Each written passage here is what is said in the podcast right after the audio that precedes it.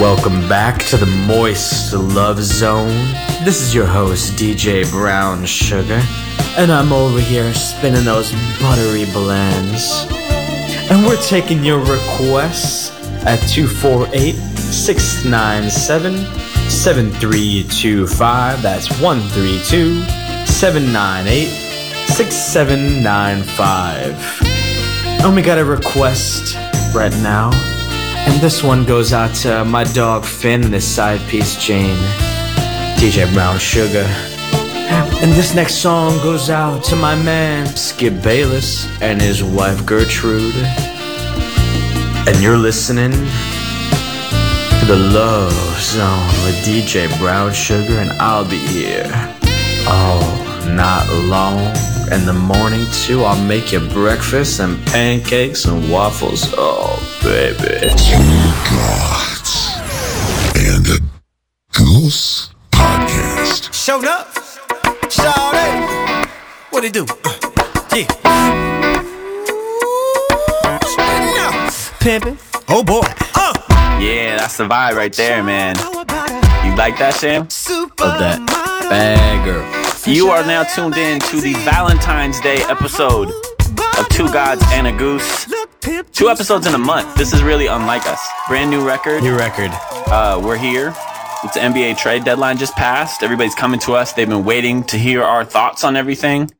So we're here for the people. We're the people's show. Is that kind of, would that be fair to say? Yeah, I mean, we have always been here for the people, and we will always be there for the people. You sounded super convincing right there. Yeah, I mean, we're here, and I'm really excited to get into it. There will also be, I've been told, there will be a return of a character on the show that people have become quite fond of, that is very relevant on this Valentine's Day episode. The Bad Tech Merchant. Nice work. Thank you. It's relevant, right? Yeah, okay. So, yeah, it's relevant. We won't spoil it, but he could pop in at any point during the show today. That fair to say? I love when I'm asking you a question, you sit back in your chair and drink your beer. I thought I had a break at that moment. Turns out I didn't. It's a good beer, though. It's a Fulton. It's a local brewery. It's called Lonely Blonde. And it's actually fitting because this Valentine's Day, I will be lonely. Let the people know where they can find us. Also, tell them about the merch. Yeah, so you can find our merch on tpublic.com. You search Two Gods and a Goose. Depending on which shirt you buy, proceeds will go towards a certain charity. There's like 4 different charities. So that's that. You can find it on TeePublic. And then you can find our podcast on Apple Podcasts, Stitcher. You can follow both Keith and I on Twitter. I'm definitely a better follow than Keith. So definitely follow me at ShamShamGod. And you can follow Keith at NBS023. That's where you can find us. You can also find me in Minneapolis. My address is... I want to check in we'll talk the trade deadline. There was a couple deals that happened. I want to talk the NBA. I want to check in actually with Sham, conspiracy theorist. I want to check in with him in a second. But there was something else that floated into my world in the last 24, 36 hours. Levitard's show talked about it yesterday. It was something that happened on social media, on the Twitter application. Chris Long of the Philadelphia Eagles made a statement on Twitter. I read the statement as, obviously, but there was a lot of people that had strong feelings around this. So Chris Long had tweeted. Do you know anything about this story, or you're all learning? I have no idea. Okay, so Chris Long had tweeted, yes, Chili Cheese Fritos, Instant Hall of Fame. And I read that as Chili Cheese Fritos are like the goat, one of the goats of chips. And I know that we like to have our food conversations here. The people love our food takes and all that. But I just want to confirm with you. No, I have a few thoughts on that. So first of all, did you know that if you smell your dog's paw, it smells like Fritos? The second thing I'm going to say is I don't know whether he's speaking about the actual flavor, chili cheese Fritos, like the actual Frito flavor you can buy, or if he's talking about walking tacos, which are you get the Fritos bag. And you put chili and cheese and some other, accoutrements on top of it. I don't know what the hell you were talking about right now. So you've completely lost me. First off, I don't have a dog, so how would I smell my dog's paws? I'm just putting it out there that it does indeed smell like a Frito. Now, I'm not a big fan of Fritos, the chips as is, and honestly, I'm not a big fan of chili cheese Fritos. But I'm a big fan of walking tacos, where you put chili and cheese and onions and whatever else you want to put on there, it on the actual Fritos in the bag, close it up, let it kind of like get, you know, congealed a little bit, and eat it. That's fantastic. It tastes like prison food. It's fantastic. You have no idea what prison food tastes like. You've never been to prison, number one. Number two, that has nothing to do with what we're talking about. That has zero relevance to what we're discussing right here. I'm just making a point. Why I wanted to ask you about the Chili Cheese Fritos thing is because there was a lot of pushback, and specifically I heard from one of our favorites, certainly one of my favorite people, Stan Van Gundy, who pushed back and said he is a plain guy with chips. He likes only the plain chips. He doesn't deal with like ridges, and he likes the regular Lays. He likes Tostitos, the regular Tostitos. He doesn't like the dipping ones. He likes everything plain. So I was like, I didn't know that this group of people existed. So I wanted to bring it to the forefront at Two Gods and a Goose, because I feel like we are kind of, you know, the food show. Everybody goes to Food Network. You know, yes. It's really us and Diners, Drive-Ins, and Dives are the food.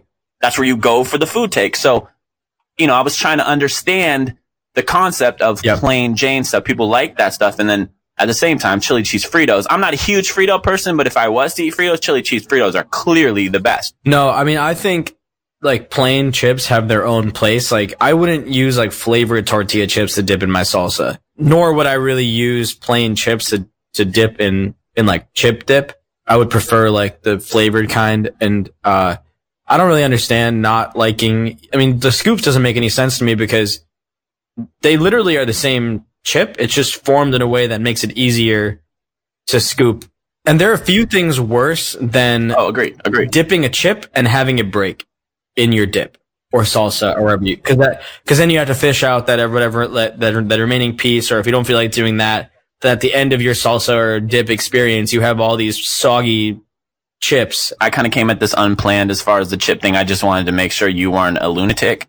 But let's table that. Let's do a chip conversation on a coming episode. Let's really get into that. I didn't know there was this much interest in the chip world, but apparently there's some real strong feelings about the chip world. So yeah, we've covered ice cream, we've covered hot dogs, and now chips is the next logical thing to cover. Right. Okay. So we'll do that coming up. The other thing I wanted to check into. Before we get to the NBA trade deadline, and there's a lot to get to with that. But I wanted to swing back around to a character we met on the last episode that I became quite fond of, and that is Sham, conspiracy theorist in relation to the NFL. So I wanted to check back with, I don't know if you have to get in character or and see what he thought about the New England Patriots winning another Super Bowl. You know, apparently nobody believed in them, according to Tom Brady.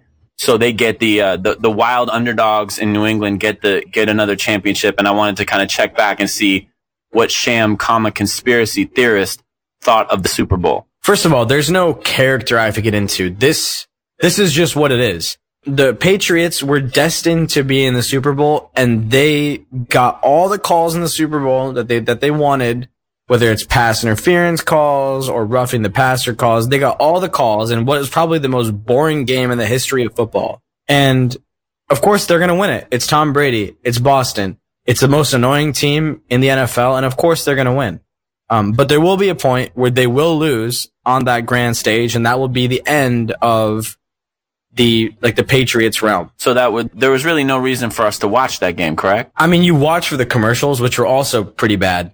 No, they were terrible. They're really bad this year. I mean, they've been bad for a few years now. I can't remember like the last really funny Super Bowl commercial. No, they were good before you were born. Did they even have TV before I was born?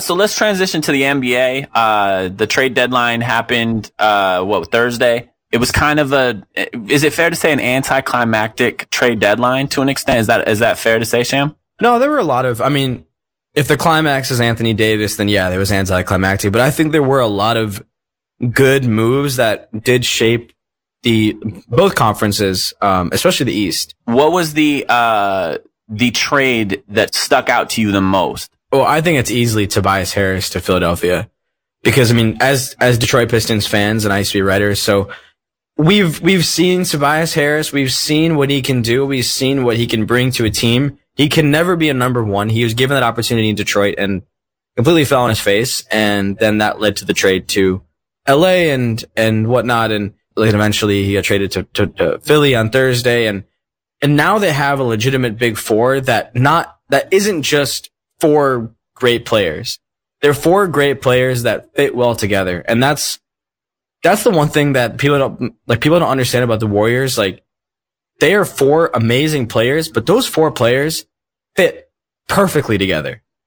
Like, they complement each other's games so well. And we're kind of seeing the same thing in Philadelphia now. I'm not saying that it's the level of the Warriors, but if you were to put one player to fit with Jimmy Butler, Joel Embiid, and Ben Simmons, Tobias Harris would be like the perfect player to add to that mix. And this will be like the first opportunity he gets to really make noise in the playoffs.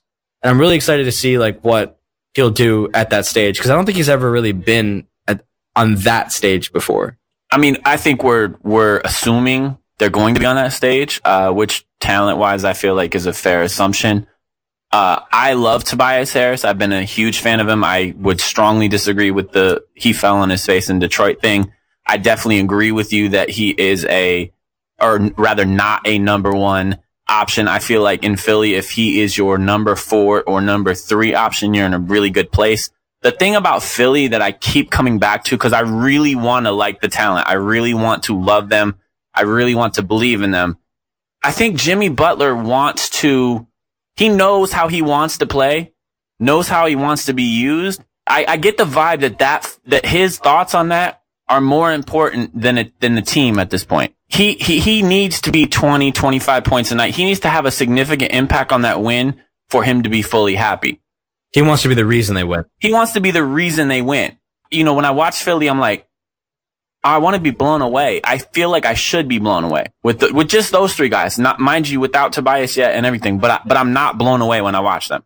Well, we'll have to watch them because Tobias Harris spaces the floor really well for them, and it kind of creates a lot of room, especially for Joel Embiid.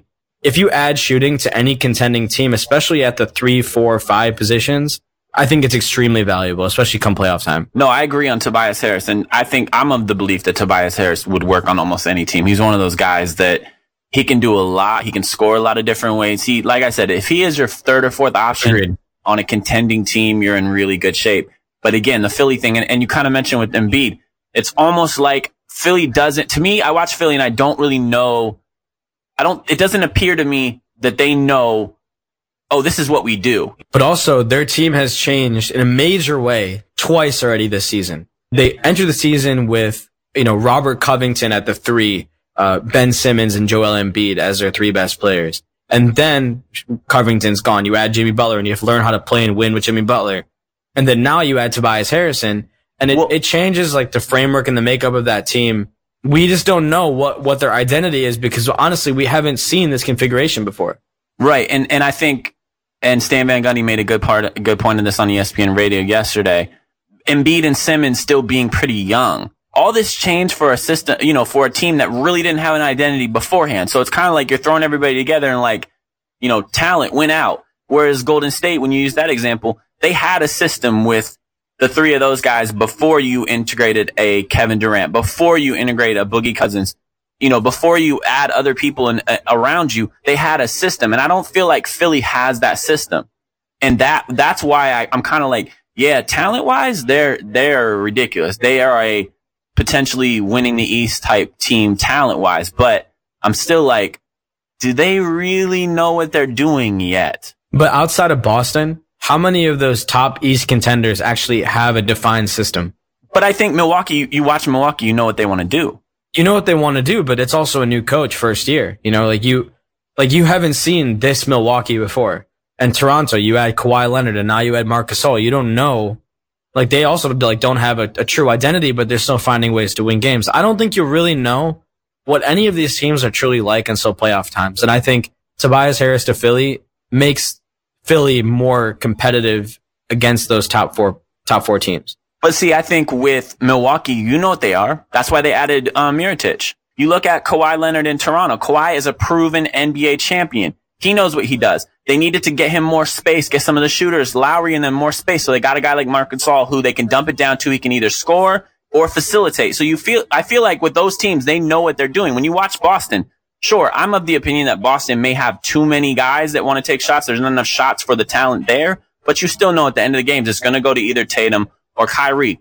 Philadelphia, I don't still know. I don't know at the end of the games if Simmons is going to try to run. I don't know if they're going to dump it to Embiid. I don't know if they're going to ISO Ben or ISO Jimmy Butler. I don't know what Philly wants to do. We just haven't seen it before. I think that's the problem. And I think as they start to figure themselves out in the next few weeks, I think we'll start to see an identity from them and Toronto. Like, we can't forget, like, Toronto added a big piece. Like, Marc Gasol is a good player, stretches the floor for them. For me, the Marc Gasol trade was the biggest deal of the deadline. You look at a year ago, and this is the team that was perennial, you know, a perennial top tier regular season team in the Eastern Conference that would go in the play, you know, get a little deep in the playoffs and then kind of spurt out. So you look a year ago at DeRozan, Lowry, and Valanciunas, and now a year later, you're talking about Kawhi Leonard, Lowry, and Marc Gasol. This is a whole different thing. That these are guys that I've had Toronto as the winners of the Eastern Conference from the get-go. This trade further strengthens my belief that Toronto is the best team in the Eastern Conference. Here's my issue with Toronto. You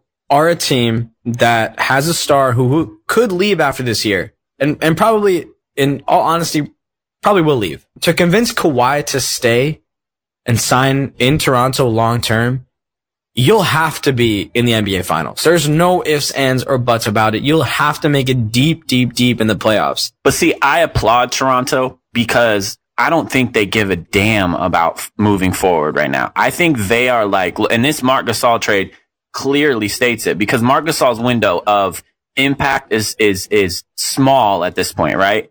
I don't know his contract status moving forward. I don't have that in front of me. I'm not familiar with what his deal is, but Toronto is really on a, we've done this for a few years and tried to like keep the group together and believe them. And now we're like, look, we're throwing everything at the wall possible to get to the NBA Finals, because, and especially in a world, post Paul George staying in Tulsa, Oklahoma, instead of going to LA, we have no idea what these guys are going to do. So winning probably could top everything. So you're talking about if Toronto goes to the NBA Finals this year, gets a game or two from Golden State, if you're Toronto, you have to feel completely happy and completely confident in your chances of re-signing Kawhi, because you just got to the NBA Finals. And if you don't, and I said this last summer on this show, if you do lose Kawhi, man, it's one of those things where you swung for the fences. You have nothing to feel bad about. But that's what I'm saying. Like, at the bare minimum, they have to make the finals. I would be shocked if they were in the Eastern Conference Finals, and I'd be pretty surprised at this point if they weren't in the NBA Finals. Let's move on, though, because obviously the thing that dominated the trade deadline, and it was kind of anticlimactic, was the Anthony Davis saga. Basically, how this thing went down is, you know, he is represented by LeBron James' agency, correct? Rich Paul represents him. Rich Paul represents LeBron James. Anthony Davis says, you know, he's given, 7 years to New Orleans. You know, they're a small market team. They haven't really been able to put the team that can, you know, around him that can compete for a championship. So he lets them know, hey, I'm going to be an upcoming free agent. This summer, he's a free agent next summer, but this summer he was able to sign a super max extension. He let the Pelicans know ahead of time, hey, I'm not going to do this.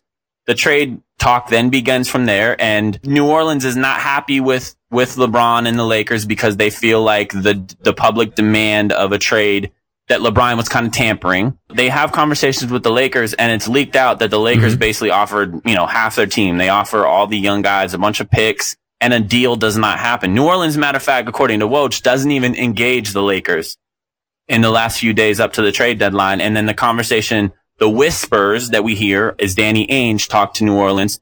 And now, mind you, Anthony Davis and his father came out and said Boston is not a team that he would like to sign to long term. But the whispers come out that, hey, this summer when Boston's eligible to talk to New Orleans, they will offer a package centered around Jason Tatum, who obviously is a potential star. The Lakers are offering just young guys and picks. What did you make of this whole Anthony Davis saga? First of all, there was no reason for New Orleans to make a trade right now. There was no reason. And they had every right to ask for the farm. They didn't really have any need to do the deal before the deadline. And also, we're forgetting one big thing is who gets that first round, like that very first pick. Because that first pick is going to be Zion Williamson. And if a team really thinks that Zion is going to be like that transcendent player that a franchise can anchor and build around for 10, 20 years. So if the Knicks get it, sure, like the Knicks may not have like the best assets around that first round pick, but they have the first pick. They have Zion. The only real downside for New Orleans is if he gets hurt, kind of like what you said right there. If he gets hurt, then that throws a wrench into it. So let's all hope that he doesn't get hurt. Now you take a, you fast forward to this coming summer. The interesting thing to me, you know, I know, AD said what he said, Lakers, Clippers, Knicks, right? Those were his three teams that he would sign long term with. Danny Ainge's counter to that from, you know, the NBA insiders has been basically, yeah, that's fine. Then he says that we'll get him here and we'll make him, we'll turn that around. The fascinating thing for me and the real interesting thing is if you're Boston, is it worth the gamble? Because he's already told you he does not want to play there long. And mind you, with your Boston, you're still in that Kyrie Irving thing where you're not quite sure what Kyrie's going to do. So you're really rolling the dice on this Anthony Davis thing because Jason Tatum, look, that's a, I hear you. New Orleans is upset with the Lakers and the tampering and all that stuff. But when Danny Ainge mentioned the name Jason Tatum, trust me, that played a role in this because sure, the Lakers offered a ton of young talent and Ingram is cool and Kuzma can play. But Jason Tatum is a potential perennial all-star star in this league, right? New Orleans doesn't care where Anthony Davis wants to play. New Orleans is like, I'm going to get the best value for my superstar that I got to trade away. So a Jason Tatum is, you're replacing a mega star with a potential other star that could be a perennial all-star. You're feeling good. For Boston, it's that rolling the dice thing. If you're Danny Ainge, Shammy Ainge, what do you do this summer with relation to Anthony Davis? I mean, if I'm Shammy Ainge, I absolutely try and trade for him because I know that Jason Tatum and Zion Williamson, or I guess more or less that first pick, they're like Ferraris. Like say, if you consider Anthony Davis like a Lamborghini, right? And you're trying to get that Lamborghini from somebody and the Lakers come and offer like, hey, we'll give you 4 Hondas for your Lamborghini. What about 6 Hondas? What about 8 Hondas? You want that? Is that a better offer than somebody offering maybe 2 Hondas and a Ferrari? Or a Ferrari and, you know, like a BMW or something. Like the quality of assets matters.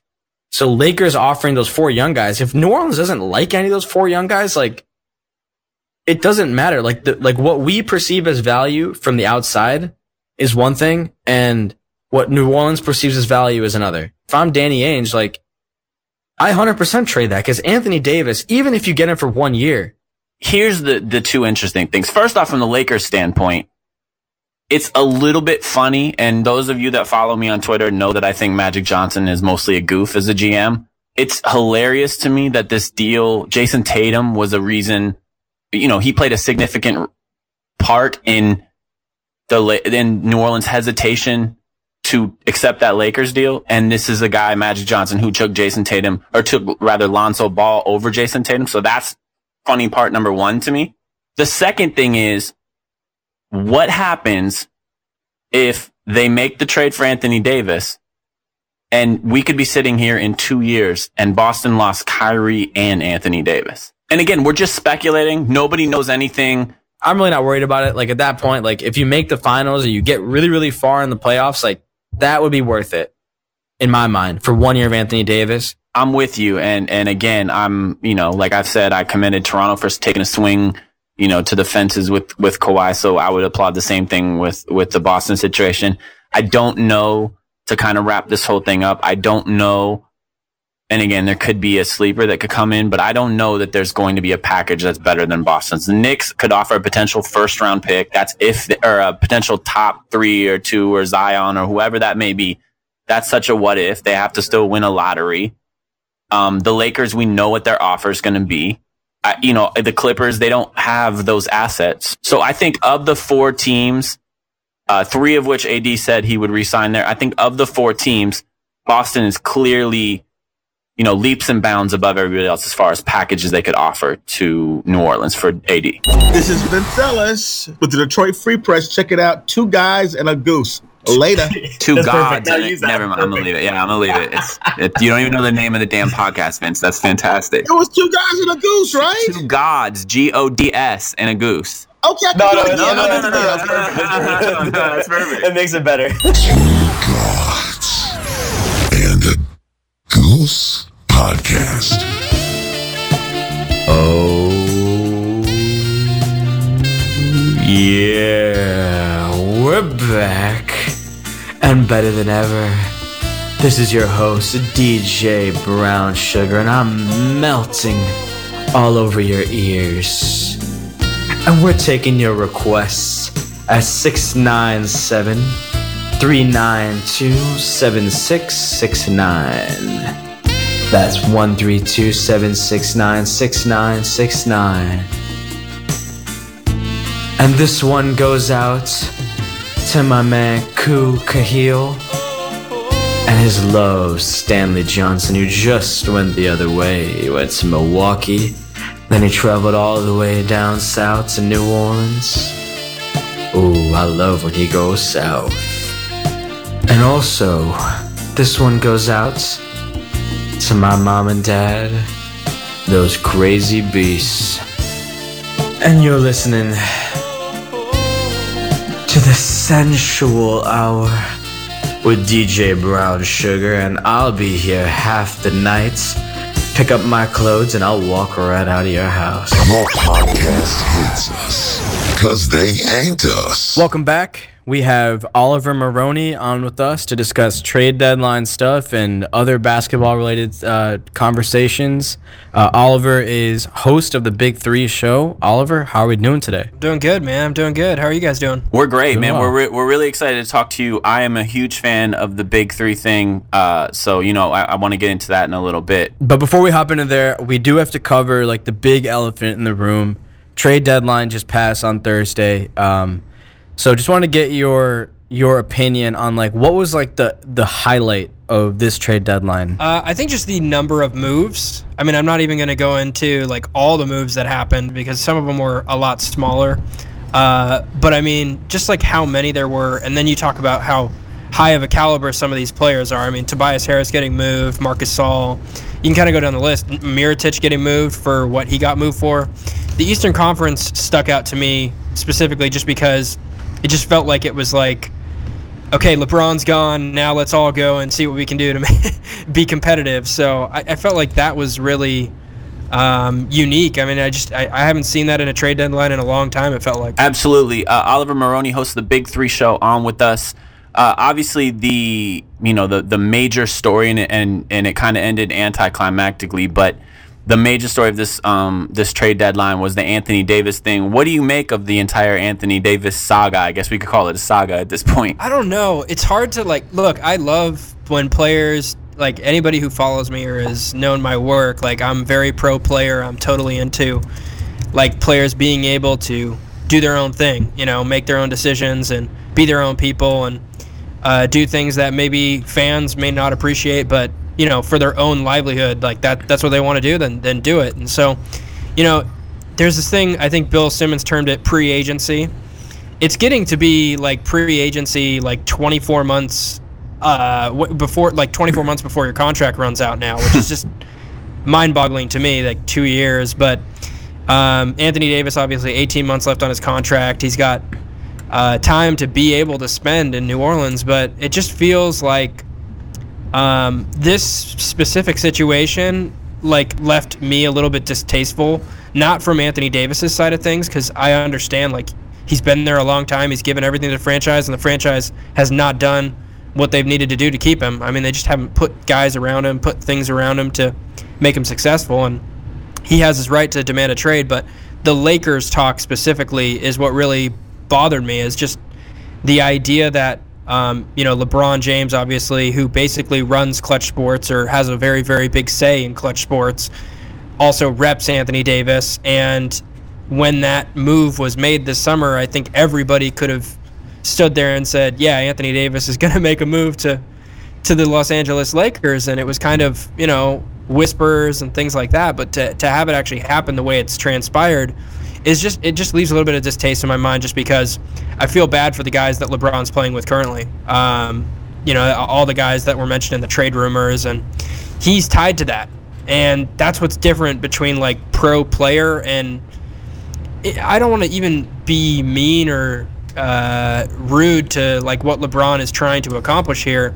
It's just, it felt like it was a little bit over the top in the sense that you're talking about your agency, your guys leaking stuff, or what we assume, leaking stuff about players that are on your current team for this trade situation. And so for me, I have a real big issue with just the way that it was done. I like these young players. I like the young core. I like what they did. And so for me, like I said, it leaves a distaste in my mouth. And, it's what it is. Players move on. Teams move on. The decision was made, and the decision still stands. But it looks like, the fact that New Orleans stood their ground is amazing to me. I love that. I thought it was great by them. Even though they're not a great basketball franchise, I don't think, the way that they've done some of their deals and stuff, the way that they handled this, I think, was pretty spot on. They listened to offers, but they didn't find something that was appealing enough for them, and they stood by what they said at the beginning of this, which is we're not going to let some team dictate, what we do. Sure, yeah. I mean, this is a pretty crazy, situation that's been going on, and it's happened now with a couple superstars, Paul George, Kawhi Leonard, and now Anthony Davis, and it seems like a problem without a meaningful solution for the next couple of years, at least until the next CBA comes into effect. But it is like the nature of the beast right now. So where do you think Anthony Davis ends up? I mean, we've seen it happen. Like you said, Kawhi Leonard was rumored to go to LA. He goes to Toronto. Paul George stays in Oklahoma City after all the rumors. I'm going to be surprised if LeBron stays put, if Anthony Davis obviously stays put in New Orleans. But I'm also going to be surprised if the NBA allows the Lakers to make this happen. I would be surprised if this actually happens at this point.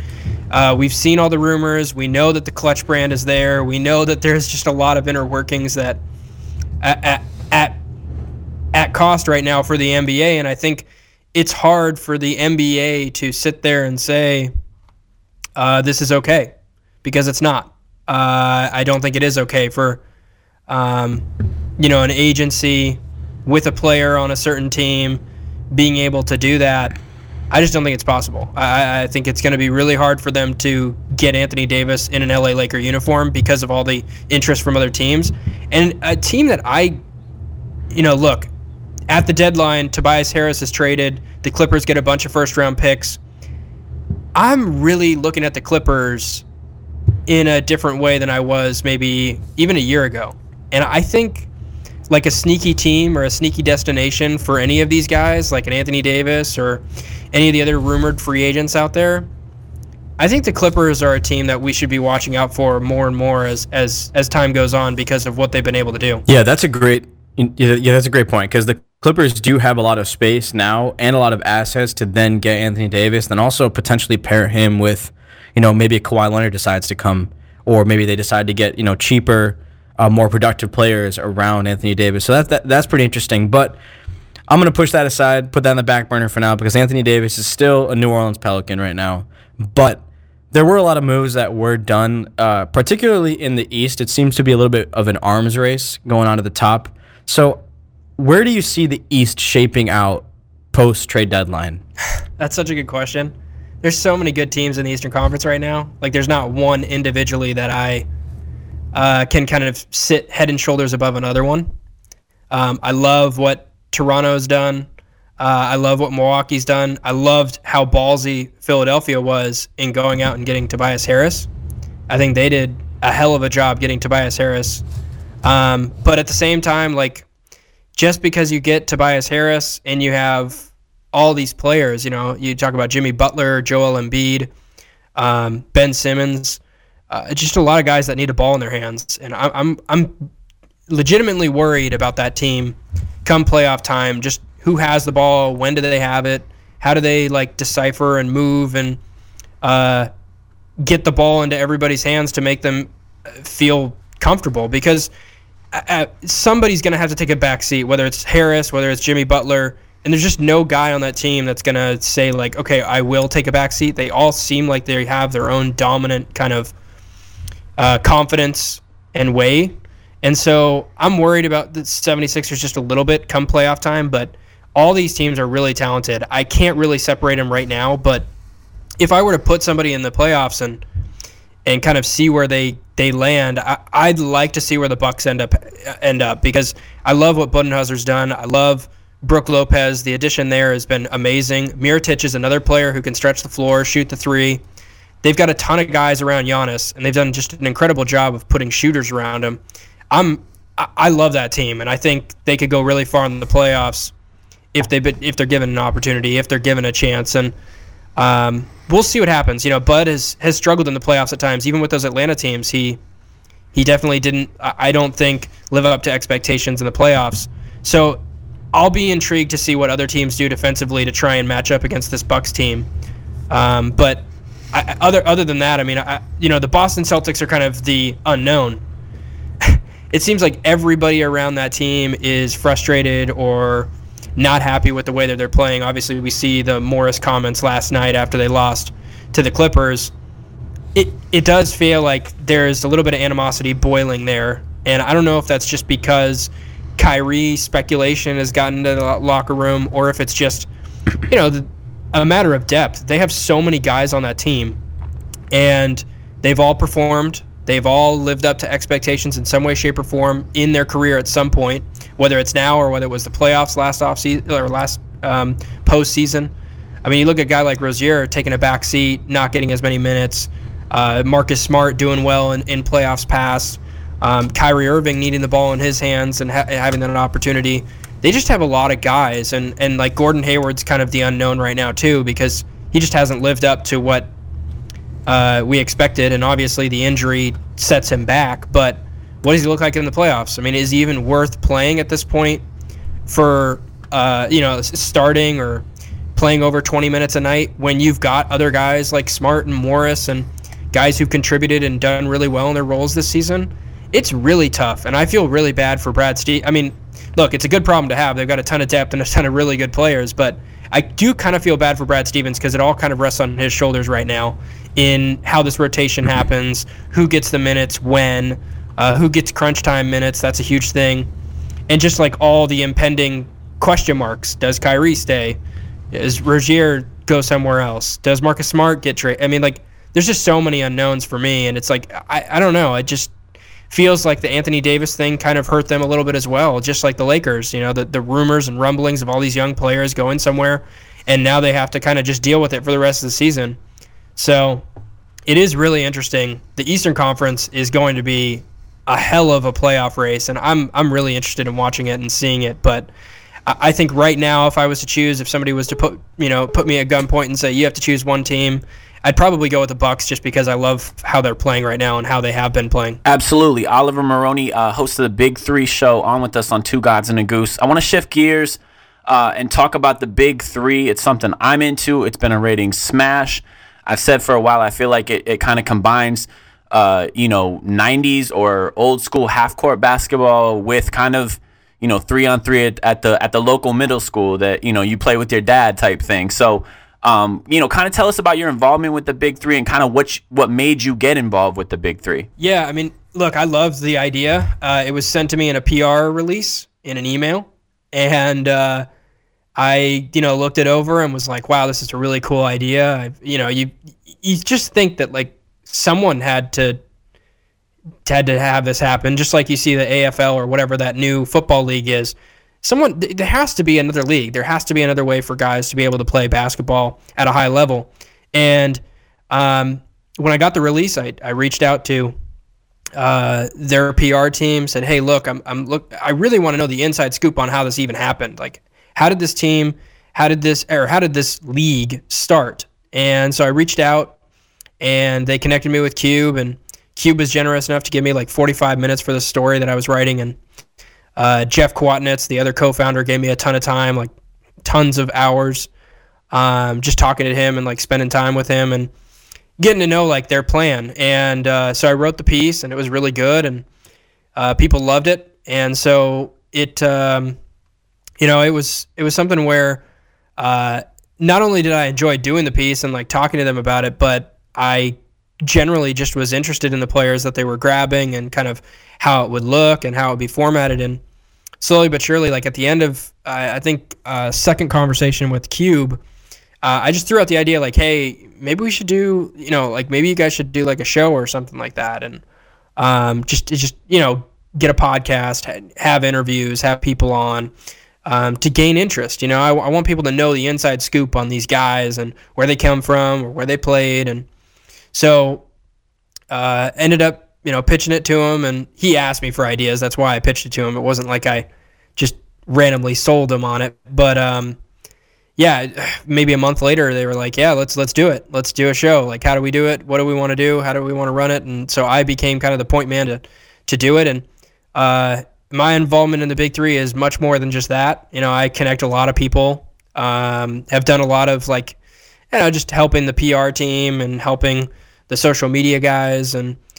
Being at practices, helping players out, you know, I need a shirt or I need this or I need it really varies. Like my job or role with them has been really incredible because I get to do a bunch of different stuff and it's not all the same. And being able to see these guys, being able to be at practices with these guys, like when it's closed door, like nobody's supposed to be there kind of deal, it's been amazing. I can just play horse with like with a bunch of different players. Me and Mike Rappaport go back and forth quite frequently. It's just fun. It's a unique experience, and it's something I will never, ever, like, take for granted because, like, it's just head and shoulders above any other experience I've had, whether it's NBA or otherwise. Like, you just get these guys as genuine as they come. Like, they're not – there's no BS. There's no, you know, no answers that aren't told or, you know, questions that aren't asked. You know, people just have fun. They make fun of each other. It's just a really fun environment. It's totally different from any other sporting experience that I've ever had. That is incredible. And I'm not going to let slide. You had mentioned that you played horse with somebody, and I would love to hear that story. And if you beat them, if they destroyed you, wiped the floor with you. So you got to tell that story now. All right. So I play horse with a lot of guys. One-on-one, horse. I challenge them all just for fun. Me and Ricky Davis went one-on-one. He beat me, I think it was 7-0. I didn't even get a point. Jeez. And then most recently, though, I do have a brag story here, a little humble brag. But so we played horse. It was me. It was actually, I don't know if it's horse. It's just like shoot from a certain position. I don't even know what, around the world maybe? It's not really around the world, though. It's just everybody has to make the shot in front of, like, if the first guy in line makes the shot, then you have to make the shot. I mean, that's kind of like horse. It's kind of like horse. You're just not keeping score, really. So it's like one letter horse. It's like, yeah, basically, yeah, it was kind of like that, but we like chose different spots. So the person who was first in line got to choose where it was. So it was me, Bonzi Wells, Robert Height, and I don't remember the last person. There was another player that was involved. I can't even remember. And then me and one other dude. So it's five people, and we go in this line, and I ended up being third, which is like pretty insane. That's not bad at all. I beat Bonzi. I knocked Bonzi out, actually. So I hit the shot, and then Bonzi missed it. And Bonzi's going to claim that it never happened. And that's a story that, he didn't want me to say anything. Like, no. It's like, don't be going on bragging about it. But that is true. It happened. I beat Bonzi Wells in a game of, I guess you could say, pig or horse. Yeah. And, yeah, man, every week it's someone new. Like, it was... me and Ryan Hollins went at it one time. We've got we just got like a bunch of guys that have fun, like they enjoy it, and it's just like, me and Scal have gone at it multiple times. The White Mamba. Scal and Brini, okay, that guy talks a lot of trash, but he's very good. He can shoot the basketball. So I've challenged him to horse twice. I've lost both times. I think I got one letter on him once, and that's it. So my basketball skills are not great, but getting letters on professional basketball players in some way, shape, or form, it's commendable. I don't feel as bad. Hell yeah. So looking forward to this upcoming season of the Big Three and potentially who you'll be beating in horse this year. There were a couple of former Pistons, and both Keith and I are Pistons fans and slappies, whatever you want to call us. But we saw a couple of former Pistons added to the draft, Steve Blake, Will Bynum. Who's the most exciting new addition to the draft this year that you personally are looking forward to seeing play in the Big Three? Lamar Odom, because I just wish that he was playing in today's NBA. Like, I wish, like, you could transform. Like, go back 10 years to Lamar Odom, or maybe even more than that. I think it's about 10 years, give or take, for when he was like, you know, he was playing well with the Lakers and stuff like that. I think just because of the way that, you know, obviously his size, the way he can move, just the way he could play, just such, it's not just a big name, it's just somebody that I thought could be so good in today's NBA. That's a guy like, he would be perfect for one of these teams that we're talking about, you know, the Milwaukee Bucks or even the Lakers. You know, the Lakers could use a guy like him. Not today, obviously. Like I said, let's you know, I'm not here to be Ice Cube or someone like that and really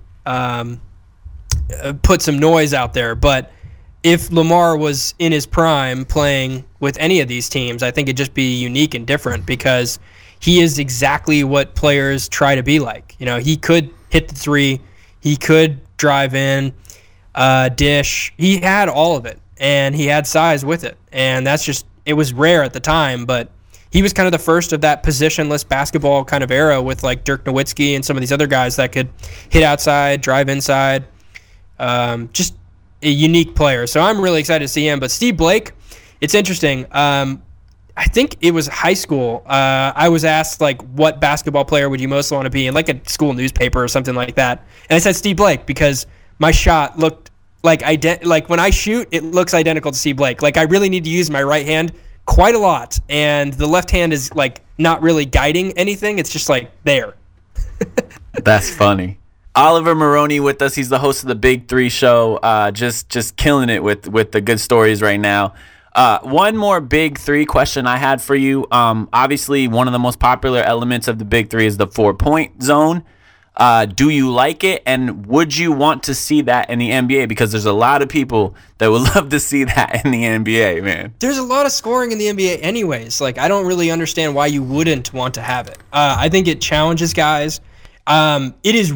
I will tell you right now, it's really damn hard to hit. Like, I don't have enough strength in my arms to even, like, reach that without, like, putting some extra muscle behind it, whether it's with my legs, you know, getting an extra step, almost like a Harden travel-esque kind of thing where I get, like, an extra half step to shoot it, just because I don't have the muscle or the strength to be able to, like, hit that, like, as a jumper. But you look at some of these other guys. I saw Rex Chapman hitting a couple 4-point shots when we were in Kentucky, and he hits it, like, easy. But there's a lot of guys out there that could do it. Gilbert Arenas came to one of our practices.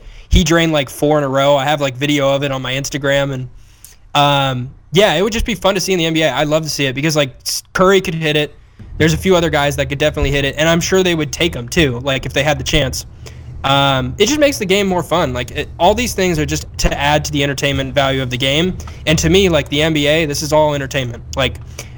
Twitter, all the stuff that I do ever, none of it is meant to be super serious. Like, this is fun. This is enjoyable. Like, we need to take this, take all of it with a grain of salt and just realize, like, it's fun to be a part of, it's fun to watch, and it's enjoyable. And so that's how I've always felt. So I would love to see it in the NBA. Absolutely. Like, I've always felt like the Big Three feels like a 3-on-3 game at the Y. And actually, yep. There is a player who has been floating in and out of the NBA who pretty much destroys competition at the Y, but not so much in the NBA. So just wanted to ask you one last bonus question. How long until Carmelo Anthony joins the Big Three? Oh, man, you're wrong. You are wrong. You do not, Oliver, you do not have to answer that. That's a ridiculous. It's cool. Nah, it's cool. You know, I would like to see him back in the NBA, to be honest. Like, I feel – this is how I feel, and this is just my personal opinion because I feel like a lot of people will bash Carmelo Anthony, and they can say what they want, but the man can still score the basketball. He just needs to find the right team. He needs to find a team that he can be around, like he can mold around. And it sucks because I thought threes. That the Rockets... I mean, that would... Honestly, the Killer Threes would be the worst team to put him on because they struggled last year anyways, and Ron Artest wants the basketball in his hands quite frequently as well, along with Steven Jackson. Steven Jackson likes putting up like 20 shots a game. So I would say, like, if he was in the Big Three, maybe a team like... I don't know, Tri-State has Amari Stoudemire and Nate Robinson. I think he could work pretty well with them because Amari, even in the Big Three, just like he doesn't take it low very often. He doesn't like banging the post too much. He's kind of moving around, you know, leaving handoffs to Nate Robinson, and that would be a fun core to like see. But yeah, in terms of the NBA, I would love to see Carmelo back in the league in some way, shape, or form. I just keep saying the Knicks are going to tank anyways. Why can't you just put Carmelo on the team and let him run? Like, play him 30 minutes a night, let him score 20 points a game, and at least have the garden, like, as the kids say, lit. As the kids say, lit. Absolutely. Oliver Maroney, host of the Big Three Show. Fantastic, man. You have to come back on with us again. Let them know before you leave. Let the people know where they can find you on social media, and it's a must follow. So let the people know. I appreciate it, guys. No, it's at O'Maroney NBA. You can find all my stuff there. Like I said, I like to have fun. This is enjoyable. This is entertainment. It's not about, you know, look, it is about wins and losses and watching playoff games and stuff like that. But yeah. Let's create a positive basketball watching environment, and that's what I try and do. So if you like that sort of thing, would appreciate the follow, but appreciate you guys too for having me on, man. This is a lot of fun, and enjoy both of you guys. Enjoy following both of you guys. You guys do good stuff on social, and Shams, I've seen a lot of your work, so good stuff, and appreciate you guys. And a goose. Podcast. All right, you know how we end each and every show. It is my dad's favorite segment. Oh, Jesus. You already know, big boy. And now it's time for Ask DJ Brown Sugar. So hashtag Ask DJ Brown Sugar on Twitter are the questions. DJ Brown Sugar has Sham let you know how this segment usually goes. It's rapid fire. Oh, yeah. Sham prepped me and got me all nice and warmed up. All right, this is going to be wildly uncomfortable. Question number one. Justin Bieber said marriage is hard. Do you agree? Justin Bieber said what is hard? Who will replace Nick Saban one day? Anybody, because Nick Saban ain't that special. But you know what? TJ Brown Sugar can step in that role. Our friend at I'm Martin High asks, what's the perfect song to make love into? Oh, this one's real easy. It's Let the Bodies Hit the Flow. LeVar Ball said his son Lonzo is better than LeBron James. Do you agree? Oh, no, baby. LeBron James is a big, bad man. Can Orlando save Markelle Fultz? Orlando can save anybody. Markelle Fultz is just another person in Orlando. Kev Cage asks, why do we call it shampoo if it's supposed to clean our hair? We call it shampoo because every time Sham and DJ Brown Sugar are in the shower, they end up dirtier than when they first walked in. Skechers stock has soared recently and they've had a record year. Are you getting a pair of Skechers? Oh no, baby, I go barefoot with that robe and a pipe hanging out my mouth. Fire crackling in the background. That's how DJ Brown Sugar does it. And don't forget, you can request us at 392-697-6969. Is Nick Foles quarterback? The number is 692-734-6969. Is Nick Foles quarterback fool's gold? Nick Foles is a handsome motherfucker, I'll tell you that. Coke is introducing a new flavor, orange vanilla. Are you excited? Oh, I love Coke. You put a little bump in my nose and you get me rocking all night long. U.S. authorities have confiscated almost $1 billion worth of meth bound for Australia in the largest ever seizure on American soil. Thoughts? Oh, I do a lot of stuff on American soil and it sure feels and looks like seizures. Zac Efron has been cast as serial killer Ted Bundy. Is that a good casting? Oh, Zac Efron is a bad man with those washboard abs, Baywatch body. He'll be great in anything. And don't forget, you can hit us at 392-769-7573. That is 697-732-4973. That is hashtag Ask DJ Brown Sugar. That is the Valentine's Day episode. Sham, what did you think about the Valentine's Day episode? Oh, I thought it was great. Definitely top 10.